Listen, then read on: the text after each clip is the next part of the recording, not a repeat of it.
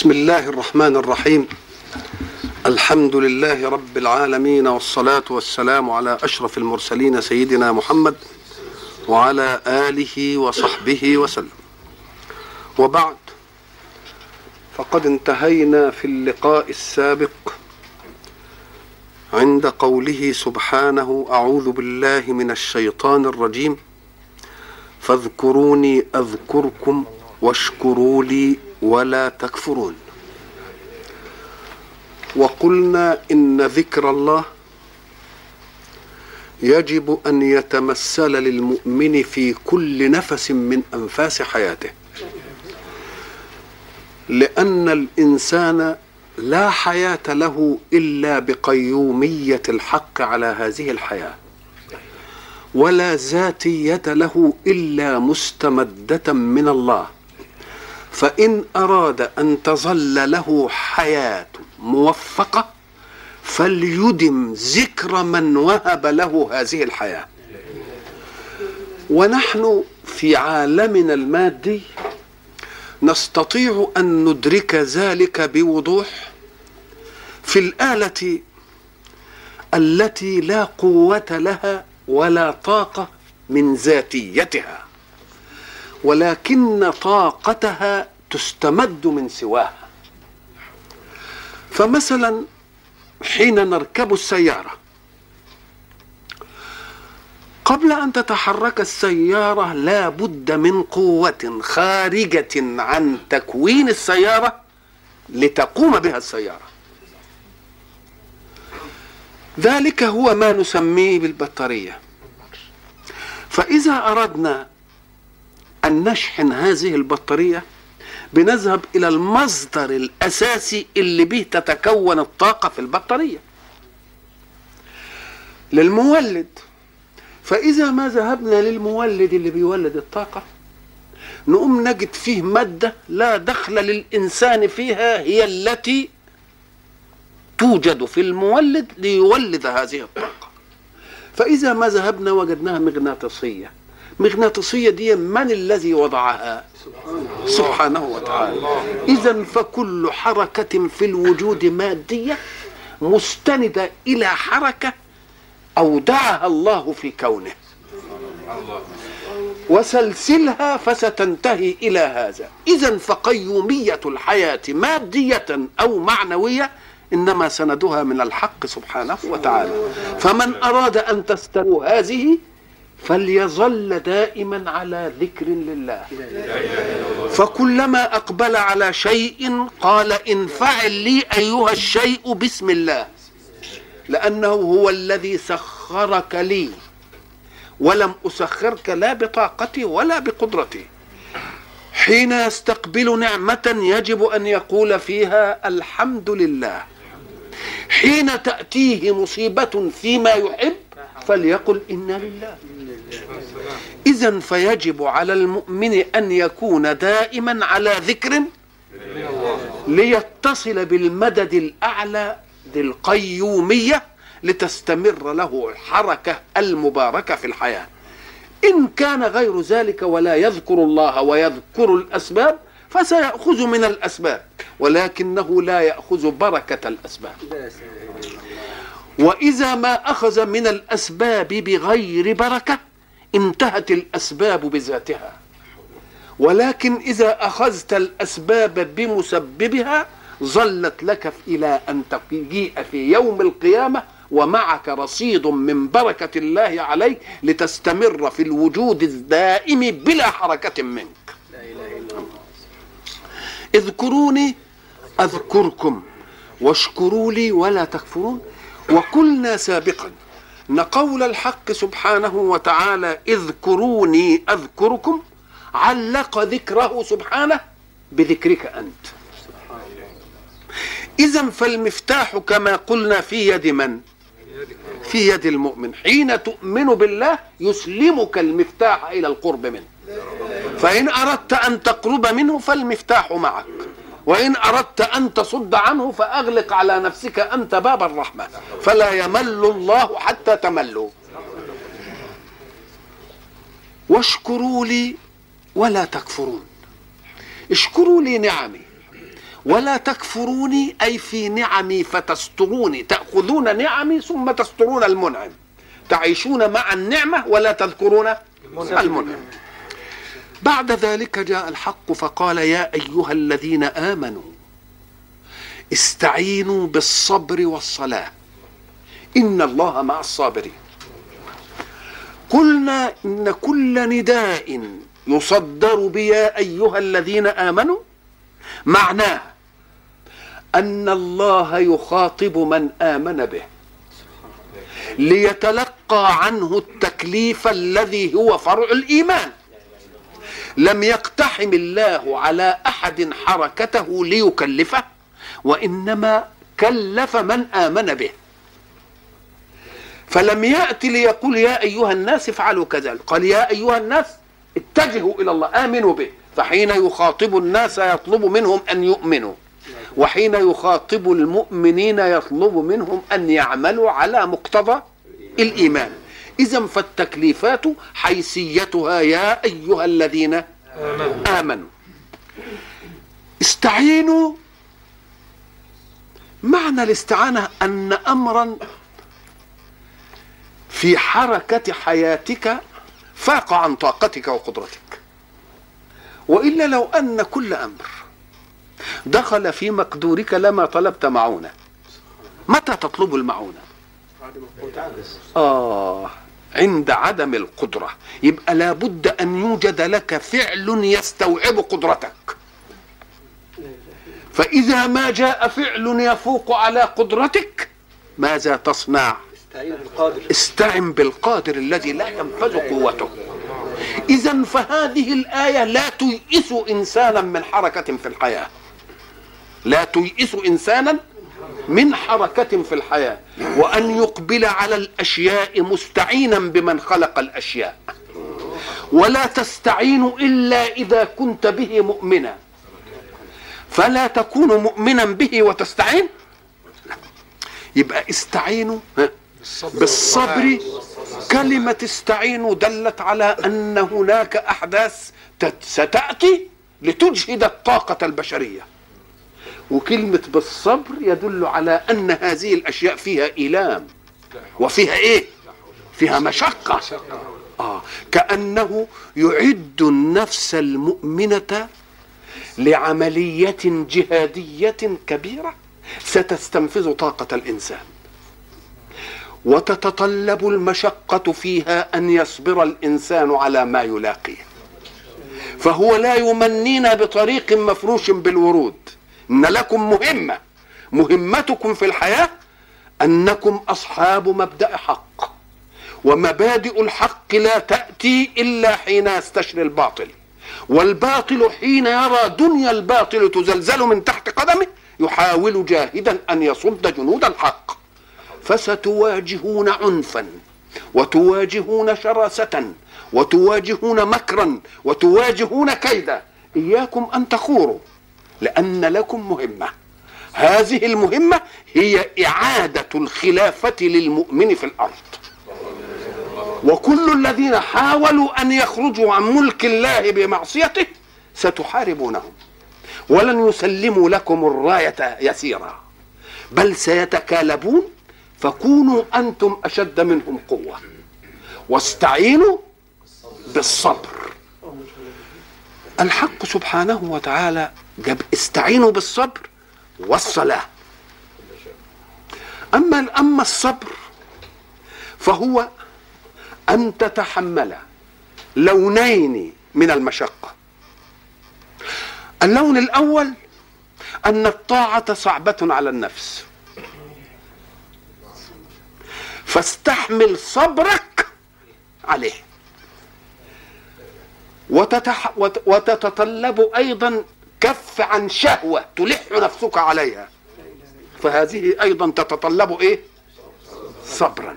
يبقى إذا تتطلب صبرا في حالة إيجاب الطاعة. وتتطلب صبرا في حالة سلب المعاصي. فأنت في الأمرين مطلوب منك عمل ترى أنه إيه؟ شق. ومنهي عن عمل ترى أنه حلو. يبقى أنت تريد كم صبر؟ صبرين اثنين صبر على مشقة الطاعة لتفعلها. وصبر على ترك المعصية لتتجنب عنها. ولذلك تجد أن أن الرسول عليه الصلاة والسلام يقول حفت الجنة بالمكاره. وحفت النار بالشهوات. حفت الجنة بالمكاره. وحفت النار بإيه؟ بالشهوات. يبقى أنت تريد إيه؟ صبر على المكاره بتاعة الطاعة وصبر على إيه؟ على الشهوات. آه صبر على الشهوات اللي أنت هتفوتها بالإيه؟ بسلب المعصية عنك. استعينوا بالصبر والصلاة. الصلاة قلنا أنها هي الركن الإسلامي الذي يديم للإنسان إعلان الولاء لخالقه. إعلان الولاء لخالقه. وقلنا إن الإنسان المخلوق لله ساعة يجيء كل يوم خمس مرات في حضرة الله؟ كما تذهب أنت بأي آلة من الآلات لمهندسها كل يوم خمس مرات؟ ماذا يكون الموقف؟ آلة تعرض على من صممها كل يوم خمس مرات. أيوجد فيها عطب؟ لا يوجد فيها عطب. وأنت صنعة الله. المهندس مادي. خلاص؟ والآلة مادية. فيأتي ليعمل عمل مادي. سلك مش أي حاجة. لكن الله غيب. وملكاتك غيب. إذا عمل الهندسي في تكوينك هيبقى غيب. ما تقولش هو عمل فيا إيه. آه. ليه؟ لأنه إيه؟ لأنه غيب. أستعينوا بالصبر والصلاة. إن الله مع الصابرين. إن الله مع الصابرين. المعية هنا. معية إيه؟ معية تأييد. معية نصرة. معية معونة. وقلنا إن أحداث الحياة والمصائب من الأحياء لا يمكن أن تتسلط على النفس إلا إذا انعزلت النفس عن مصدر قوتها. الله. الله يا سيدي. لكن إذا ما ظلت النفس مع مصدر قوتها فلن تتسلط الحياة ولا رجال الحياة على النفس الإنسانية. وضربنا مثل اذكروه جيدا أن الوليد الصغير يؤذيه رفاقه من الصبيان. فإذا ما كان مع أبيه لا يجترئ أحد أن يؤذيه. إذا فما دام الإنسان في حضانة ربه لا يجرؤ حدث عليه أبدا.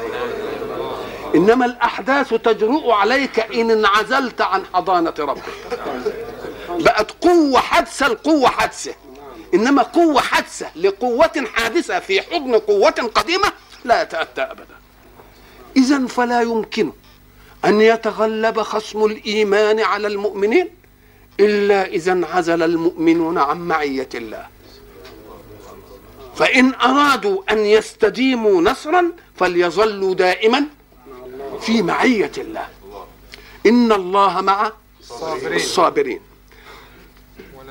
هنا الحق سبحانه وتعالى في سابق ما قلنا أمر المؤمنين أن يلتزموا بالصلاة وبالزكاة. أقيموا الصلاة وآتوا الزكاة. وقلنا إن ذلك كان أمر لابد أن يتجدد. حين وجد المؤمنون في دار إيمان جاءوا على اليهود وكانوا أصحاب العلم وأصحاب الإيه؟ الاقتصاد. فقال استعينوا بالصلاة لتستمر لكم القيم التي هجرها اليهود. وبالزكاة وقلنا الزكاة معناها أنه يوجد حركة اتسعت لحاجتك ولحاجة من تعول وزادت. فبذلك لا تحتاجون إلى اقتصادهم. حركتكم في الحياة لتؤدوا الزكاة ما دام عايز تريد أن تؤديها زكاة. ما دام عايز تريد أن تؤدي زكاة يبقى حركتك تسع حاجتك. وحاجة من تعول وتزيد أو لا تزيد؟ تزيد, تزيد. يبقى إذا أراد أن يصلحهم بالأمرين. ولكن الحق سبحانه وتعالى يعلم أن أحداث الإيمان وخصوم الإيمان ستتطلب من المسلمين مشقة عنيفة. قد تهددهم في ذواتهم وتهددهم في نفوسهم وتهددهم في مالهم وتهددهم في ثمراتهم وتهددهم في أموالهم. فأراد الحق سبحانه وتعالى أن يعطي المؤمنين في هذه البيئة مناعة ضد كل هذه الأشياء. سبحان الله. فجاء بالصبر وجاء بالإيه؟ بالصلاة. وبعد ذلك قال ولا تقولوا لمن يقتل في سبيل الله أموات. أشد شيء أن يقتل الإنسان.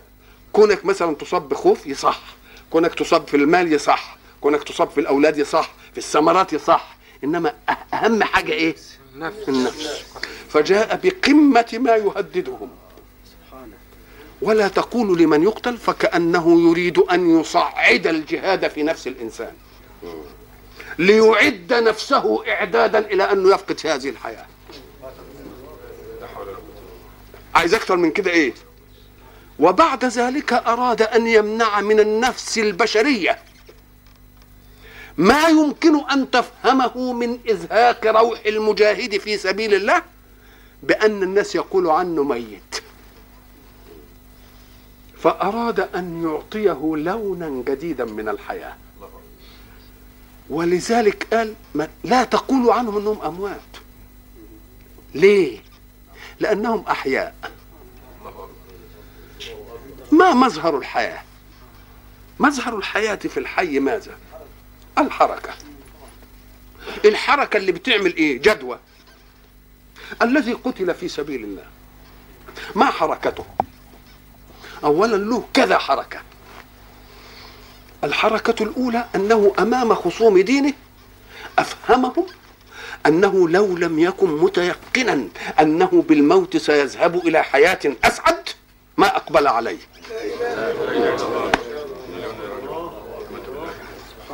ولو لم يكن ما يقبل عليه بالموت هذا خير مما هو فيه ما كانش تاب الحياة. اذا فكأن إيمانه عن يقين فيما يمس خاصية نفسه وهو الحياة. أدي العمل الأول في مين؟ ده بالنسبة للإيه؟ لغير المؤمنين. وبالنسبة للمؤمنين. سيحمي لهم منهج الله ليصل إليهم إلى أن تقوم الساعة. فكلما جاءت حركة إيمانية بخير للوجود فكأنه فاعل لها. وما دام هو فاعل لها يبقى بس الحياة موجودة ولا لا؟ ما دامت الحياة هي الحركة. ده عظمة الحياة مش أن أتحرك أنا. ده عظمة الحياة أن أجعل من بعدي يتحرك. الله الله الله عظمة الحياة أن أجعل ما بعدي يتحرك. يتحرك. ولذلك الناس الذين تعطيهم الظروف سيطرة في الوجود ساعة تعطيهم سيطرة في الوجود يحبون أن تكون الحركة لهم. فإذا ما قدر الله أن يزولوا من الحياة لم يوجد واحد منهم يتحرك حركتهم. يبقى دول ده الخطر بقى. يبقى من الخير إنك أنت تفسح لغيرك ليتحرك. حتى إذا ما انتهيت انت خلفت متحركا. إنما أنت اللي تتحرك وتمنع غيرك أن يتحرك.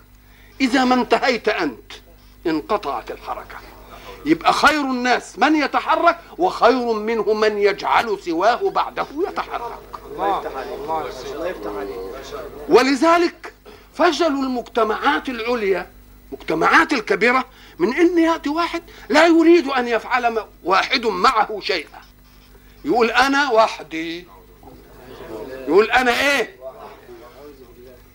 إيه؟ ما, ما الذي يقرأ في المجتمع؟ ساعتها يقول أنا وحدي كل الناس يقول وأنا مالي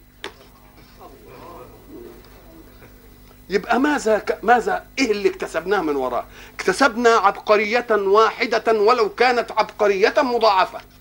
إنما فقدنا عبقريات متعددة. فلو أن كل واحد سواه بربع عبقرية لكان كل أربعة معاصرون له يدوا عبقرية زي عبقريته. عندنا مية يبقى كم عبقرية؟ 25 عبقرية.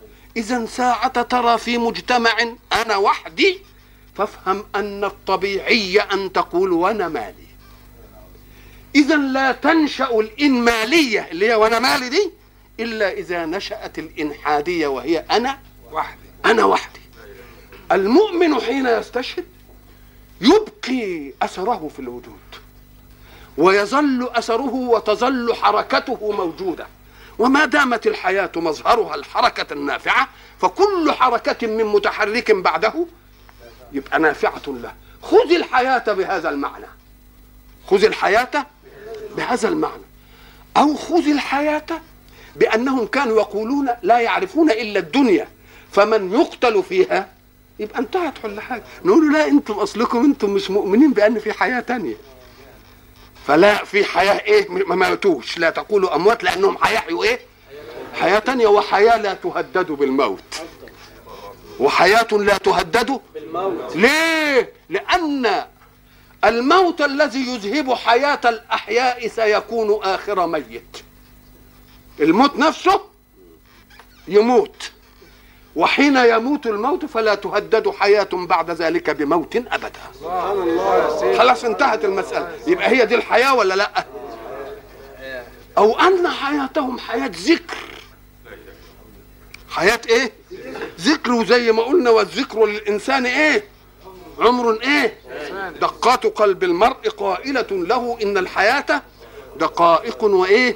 فاجعل لنفسك بعد موتك ذكرها. فالذكر للإنسان إيه؟ عمر ثاني وقلنا والناس صنفان موتى في حياتهم. آخرون وآخرون ببطن الأرض أحياء. الله يا سيدي الله يا سيدي. تأبى المواهب. فالأحياء بينهم لا يستوون ولا الأموات أكفأهم يا سيدي يا سيدي. ويأتي أيضا لون من الحياة. لأنك إن رأيت خيرا عن ميت فكأن حياته وصلت. ولذلك يقولون خير الصنائع للفتى ما قدمت يده ليعلم أنه موجود. سبحانه يقال إن كم مرة في الحياة واحد اسمه كذا وفعل كذا وفعل كذا وفعل كذا. تلك هي الحياة. كما أراد الناس أن يسهلوها التي للشهداء. لكن ما هي الحياة؟ لا طب وما كيف يقول أحياء عند ربهم يرزقون. وكيف يقول الله بعد ذلك أموات وال- أحياء ولكن لا تشعرون؟ إن كان الكلام اللي إحنا بنقوله ده هي الحياة والحركة النافعه وهتدوم والذكر ومش عارف وبقاء الإيه إيه طب ما إحنا عرفناها ولا ما عرفناهاش؟ إنما ده هو حكى مننا ما نشعرش به. تبقى لازم حياة تانية أعلى من كده خالص. لأن ما دام قال ولكن لا تشعرون يبقى إن كنا عرفنا الكلام اللي أنا قلته ده كله يبقى ما ده علم ولا ما علمش. لكن ده ربنا قال عليهم إنهم أحي- أحياء. حياة أنتم مش دارين به إن كانت هي دي نبقى درينا به تبقى لازم هي الحياة الحياة. حقيقية الحياة الحياة وبعد ذلك نيجي نقول له آه الذي قدم نفسه للموت سلب نفسه الحياة في أعراف الناس. ولكنه أخذ الحياة من عرف الله. الله الله يا سيدي. أنت تأخذهم على أنهم أحياء ولكن إياك أن تبحث عن كيفية الحياة فيهم. إحنا قلنا كيفية الحياة بقى الكيفيات ما يسألش عنها في مين؟ في الغيب. آه في الغيبيات. ليه؟ يقول لك أنا أفتح القبر فأجد الشهيد ممددا وجسمه. يقول له طب هو أنت ما دمت قد رأيته؟ يبقى انتقل من عالم الغيب إلى عالم الشهادة. موجود. وعالم الشهادة هو الذي يحكم فيه. وهل قال عندكم أحياء ولا عندي أنا؟ عند الله. يبقى طالما هي غيب فهو حي. طالما هو غيب فهو حي. فهو حي لكن أنت تكشفه وتشوفه كده ما بقاش عنده. بقى عندك أنت. وهو قال هم أحياء عندكم؟ ولا أحياء عنده؟ أحياء عنده. هو والناس في مذهبياتهم في هذه الحياة يقول لك إزاي يعني؟ أقول له هو كلمه كلمة إزاي دي أنت تريد أن تذهب إلى الكيف؟ وإحنا قلنا إن المسائل الغيبية يسأل فيها عن لما ولا يسأل عن كيف. والمسائل المادية يسأل فيها عن كيف ولا يسأل عن لما. فإن أردت إنك تعرف كيفية الحياة نقول لك لا ما تعرفهاش. ولكن الحق سبحانه وتعالى يعطينا مثلا يقرب.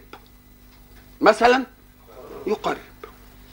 المثل الذي يقرب أننا إذا أردنا أن نمنع عن إنسان الما من عمليات جراحية ماذا نصنع له؟ نعطيه المراقد اللي بيقولوا عليه البنج. ليه؟ عشان يعمل إيه؟ يميته ولا يفقده الوعي؟ يفقدوا الايه؟ الوعي. إذا حين يفقد الوعي الحسي اللي موجود ده الإنسان ما يشعرش الله. إذا المادة مش هي اللي بتشعر بالألم. المادة مش هي اللي بتشعر بالألم. لأن المادة لا تزال موجودة ولا زال نبض ولا زال دم ولا زال كل حاجة فيه. إنما النفس الواعية. النفس بدليل إن ضرسك يوجعك أو أي حاجة توجعك. فإذا ما نمت انقطع الألم. الله. كأن الألم ما هوش ما يعني مسألة عضوية. ده الألم ده أمر إيه؟ إن حس وع- بالوعي. آه. يبقى إذا لما ربنا يدينا يقول لنا فيه حياة نقول نقول له ده إحنا بنصنع لون من الحياة. في الأحياء بنصنع لون من الحياة. من الحياة يخليك تعي ولا تحس بأي حاجة ولا تزال أنت موجود ولا لا. وليه نبعد ونقول بنج وما بنجش؟ نشوف النوم. النوم هذا ظاهرة ضرورية للكائن الحي. ضرورية. وقلنا سببه. عشان تخلص تعمل تع- معادلات وتخلص الإنسان من فضلات ليست لها منافذ عشان تخرج. تقوم تعمل تعادل وبعدين تصحى تستيقظ إذا النوم للحي. الحي له حالتين اتنين. حالة يقظة وحالة نوم. إنما لا يزال فيه روح وحي ولا لا؟ حي. هل قانونه في حالة اليقظة هو قانونه في حالة النوم؟ لا. لا. إزاي؟ أم قال لك يرى إنسان لابس أبيض ولابس أخضر ولابس أحمر ويشوفه؟ مش كده؟ الله. طب باي شيء أدركه وعينه مغمضة ولا ضوء ولا أي شيء. الله. اذا ففيه إدراك بغير العين. فيه إدراك وبعد ذلك تلتز إن أكلت حلوا وتتألم إن أكلت إيه؟ مرا. وما فيش حاجة في في بقك. اذا فهناك حواس بتعمل عملها فيك وأنت نائم غير الإيه؟ الحواس ده كلام طيب قوي ثم بعد ذلك نحن نعلم أن الزمن ظرف الأحداث. مش كده؟ وكل حدث يأخذ من الزمن على قدر امتداده. ولا لا؟ وقالوا ان هم لما عملوا اشعاعات على المخ النائم وجدوا إن أي مخ لا يستطيع أن يعمل أكثر من سبع ثواني. ثواني. وفيه يشوف رؤى تقعد تحكيها يمكن ساعة. الله. يبقى الزمن اتلغى ولا ما اتلغاش؟ الله الزمن اتلغى. طيب تنام مع زميل لك على سرير واحد. يمكن السرير متر وتتغطوا ببطانية واحدة ويمكن في الصيف ومتداخلين في في الشتاء ومتداخلين في بعض. وبعد ذلك يرى هو أنه بين أحبابه. ويعيشون في مرح وسرور وابتسام وأكل ومش عارف إيه. ويأنسوا والتاني شاف إن جماعة أعداء مسكوه قعدوا يضربوه لما فطسوه. ولا هذا يشعر بهذا ولا هذا يشعر بهذا. الله يبقى قانون تاني ولا لا؟ آه. اذا فقد وجد للنائم حياة تناسب النوم.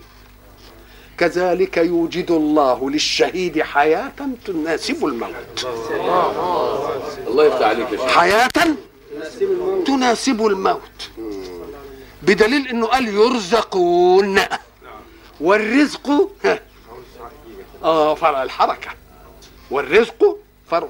يبقى إذا خذ الحياة كما قلنا سابقا وهذا كافي كويس قوي وخذ الحياة كما أرادها الله لأنه قال أحياء عند ربهم لا عندكم. ما دام أحياء عند ربهم يبقى هم عندكم ميتين ولا لأ؟ فإن رحت تنبش على قبورهم هتلاقيهم إيه؟ لأن عندك. لا دريهم يطلع عند ربنا. غيب يبقى غيب. غيب يبقى غيب.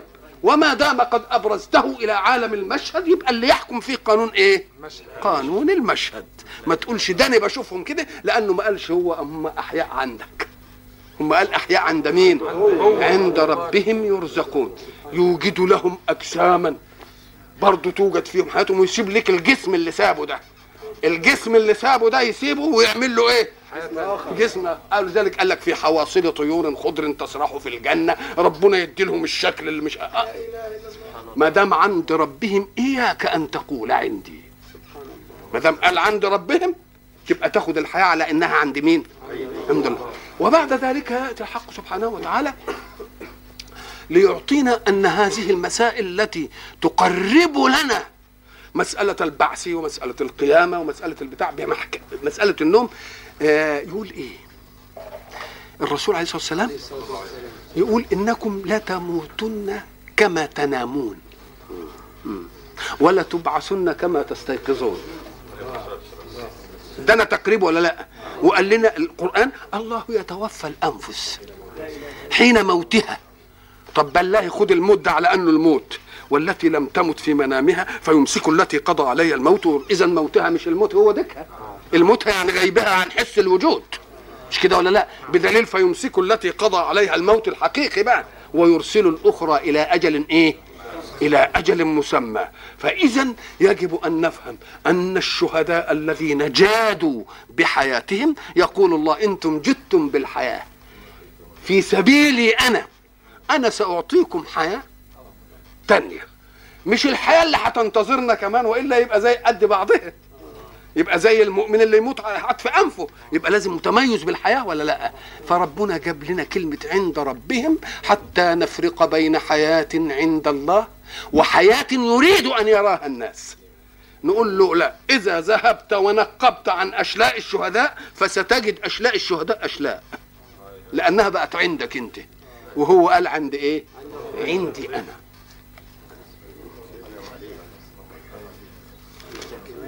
ال... الذي جعلنا نفهم أنها حياة عند الله حياة. إنه قال ولكن لا تشعرون. ما تعرفوش أنتوا كنه هذه الحياة. لكنها لو كانت الحياة اللي إحنا قلنا عليها دي حياة الذكر وحياة الحركة وحياة المش عارف إيه نبقى فهمناها ولا ما فهمناش آه ولذلك إحنا قلنا زمان فيه فرق عندما عندما تسمع قول الله سبحانه وتعالى وإن من شيء الا يسبح بحمده. يجي بعض العلماء نظرا لأنهم مش م... يعني مش ذهنهم مش متسع إلى أن الجماد يسبح والنبات يسبح والحيوان يسبح. ها؟ منهم ما بيسمعوش سبحان الله منهم ديا. يقول لك لا ده تسبيح الدلالة. تسبيح إيه؟ يعني لما تشوف أي حاجة كده ها؟ بتقول تقول تقول سبحان الله تسبيح الدلالة. نقوم نقول له طيب يا أخي ما دام تسبيح الدلالة تبقى فهمتها ولا ما فهمتهاش؟ فهمتها لكن هو قال ولكن لا تفقهون تسبيحهم تبقى ولا تقول لي فهمتها ولا غير. ما دام ولكن لا تفقهون تسبيحهم يبقى مش التسبيح اللي انت فهمته ده. يبقى معناها أنها تسبح بلغة عندها. أنت لا تفهم هذه اللغة بدليل أن إنكليزي لو سبح الله مش هتعرف هو قال إيه. كده ولا لا؟ فرنسي سبح الله. فهمت هو قال إيه؟ آه ما يمكنش ابدا. يبقى قل له ليس تسبيح الدلالة لأنه لو كان تسبيح دلالة نقول له إنك قد فقهته وهو قد حكم بأنك لا تفقهه الله. حكم كذلك هنا اللي يقول لا ده حياة الذكر وحياة المش عارف إيه وحياة العمل اللي مش نقول له يا أخي ربنا قال ولكن لا تشعرون بحياتهم وأنت الآن قد شعرت. يبقى اذا هي حياة تانية. الذي جعلها تقف في ذهنك أنك تريد أن تجعل قانون الحياة عنده هي قانون الحياة عندك. ولكن قانون كل شيء يختلف بنظرة المقنن. قانون عندك ما تقولش زي قانون عند ربنا. أحياء عند مين؟ عند ربهم. وإلا لما قال رسول الله صلى الله عليه وسلم إن الواحد يتمنى إنه إذا مات شهيدا أن نعود إلى الحياة اللي معروفة لنا ثم يقتل ويعود ثم يقتل ويعود ثم يعود ويقتل نظرا لما يرى من كرامة الإيه؟ من كرامة الشهادة يبقى اذا كرامة الشهادة دي أمر متقدم أمر متقدم عن نعيم الإيه؟ عن نعيم الآخرة نعم. ولا تقولوا لمن يقتل في سبيل الله. شوف كلمة لمن يقتل في سبيل الله. كتير بيقتلهم في ظواهر ظواهر معارك. نقول له لا. ولذلك سئل رسول الله صلى الله عليه وسلم عن الرجل يقاتل حمية. يقاتل عشان وطنه. يقاتل علشان اسمه من معركة يقاتل مش عارف إيه. نقول له لا. من قاتل لتكون كلمة الله هي العليا. وديا امانتها عند المقاتل نفسه. امانتها عند المقاتل نفسه. نعم. وبعد ذلك حينما جاء بقمة الابتلاء وهو فقد الحياة أراد أن يعطي المؤمنين مناعة فيما دون الحياة. لأن هو ترقى جاب أهم حاجة مش القتل هذا القتل. وبعدين اللي ما قتلش. لا تظنوا أن من لم يقتل هيخلو من الابتلاء. هياخد ابتلاءات كتير. ولنبلونكم بشيء من الخوف والجوع ونقص من الأموال والأنفس والثمرات. الذي يتغلب على كل ذلك وبشر الصابرين. وبشر الصابرين. اللي يتغلب على كل ده إيه؟ الصبر لنبلونكم كأن بعد أن ذكر التكليف ومشقاته في إنك أنت يطلب منك فعل يشق عليك ويطلب منك أن تترك شيء أنت تحبه. دي ابتلاءات التكليف. الابتلاءات دائرة في نطاق بقاء التكليف. الخوف يكون من مين؟ الخوف تعريف الخوف. هو انزعاج النفس. ومعنى انزعاج النفس يعني عدم اطمئنانها. النفس دي لها ملكات متعددة. الملكات مش منسجمة مع بعضها. قلقه انزعاج مضطربة. من إيه؟ من توقع ضار. أدي الخوف. يبقى الخوف إيه؟ انزعاج النفس من توقع شيء إيه؟ من توقع شيء ضار. نقول له اهو الخوف ده خور لا ضرورة له. ليه؟ قال لك إن كنت تريد أن تؤمن نفسك من مخوف فأجهد أسبابك لتعوق هذا المخوف. فإذا انزعجت نفسك تبقى لن تواجه الأمر بكل ملكاتك. هتواجهه ببعض إيه؟ ملكاتك الملكات الخائرة. الملكات الإيه؟ المضطربة. إن خفت شيئا فده أنت أحوج ما تكون ساعة الخوف إلى أن تستقر ملكات نفسك. حتى تستطيع أن تعد لنفسك ما يؤمنك من هذا. الخوف فإن انزعجت منه يبقى أعنت مصادر الخوف على نفسك. لأنك أنت لن تواجه الأمر بجمع إيه؟ أيوه أيوه. بجمع قواك ولا بجمع إيه؟ تفكيرك. آه يبقى إذا الذي يخاف من الخوف يعني يجعل الخوف ده نقوم نقول له أنت معين لمصدر الخوف. سبحان الله. أعنت على نفسك مصدر الإيه؟ الخوف. أخوفك وانزعاجك يمنع المخوف؟ لا. انشغل بما يمنع المخوف. انشغل بما يمنع المخوف. ودع المخوف إلى أن يقع فلا تعش في فزعه قبل أن يأتيك. ليه؟ لأن آفة الناس أنهم يعيشون في المصائب قبل وقوعها. آفة الناس أن يعيشوا في المصائب قبل فيطيلون على أنفسهم أمد المصائب. المصيبة لسه هتيجي بعد شهر وهو خدها من دلوقتي. يبقى طول عمر المصيبة ولا لأ؟ لكنه لو تركها إلى أن تقع يبقى قصر مسافتها أم لم يقصر؟ يبقى إذا حمق ولا مش حمق؟ حمق. أيضا. أن الحق سبحانه وتعالى ساعة تأتي المصيبة ينزل مع المصيبة اللطف. معها فكأنك إن عشت في المصيبة قبل أن تقع عشت في المصيبة وحدها معزولة عن اللطف. لكن لو زللت إلى أن تقع هتقع بإيه؟ باللطف. يبقى أنت ما تعيش نفسك في المصيبة بدون اللطف. في المصيبة بدون اللطف هذا الخوف. طب والجوع؟ الخوف من إيه بقى؟ نشوف إيه؟ الانزعاج النفسي ده من من ضرر المتوقع لأن خصوم الدعوة يكيدون لك ويبيتون ويجمعون كل قواهم وإلى آخره. يبقى هذا هو الابتلاء. وإحنا قلنا مجرد الابتلاء مش شر. إنما الشر الناس في الابتلاء. لأن الابتلاء اختبار. ما حدش قال إن الامتحانات شر. إنما تبقى شر على مين؟ على يسقط. على اللي يسقط. إنما اللي نجح وطلع الأول وخد جايزة. مش نجح ولا لا؟ آه. يبقى لنبلونكم أي سنصنع لكم امتحانا. هذا الامتحان يصفي البطولة للعقيدة الجديدة. وإن شاء الله إلى لقاء آخر نستكمل بقية حديثنا. إن شاء الله. الله الموفق.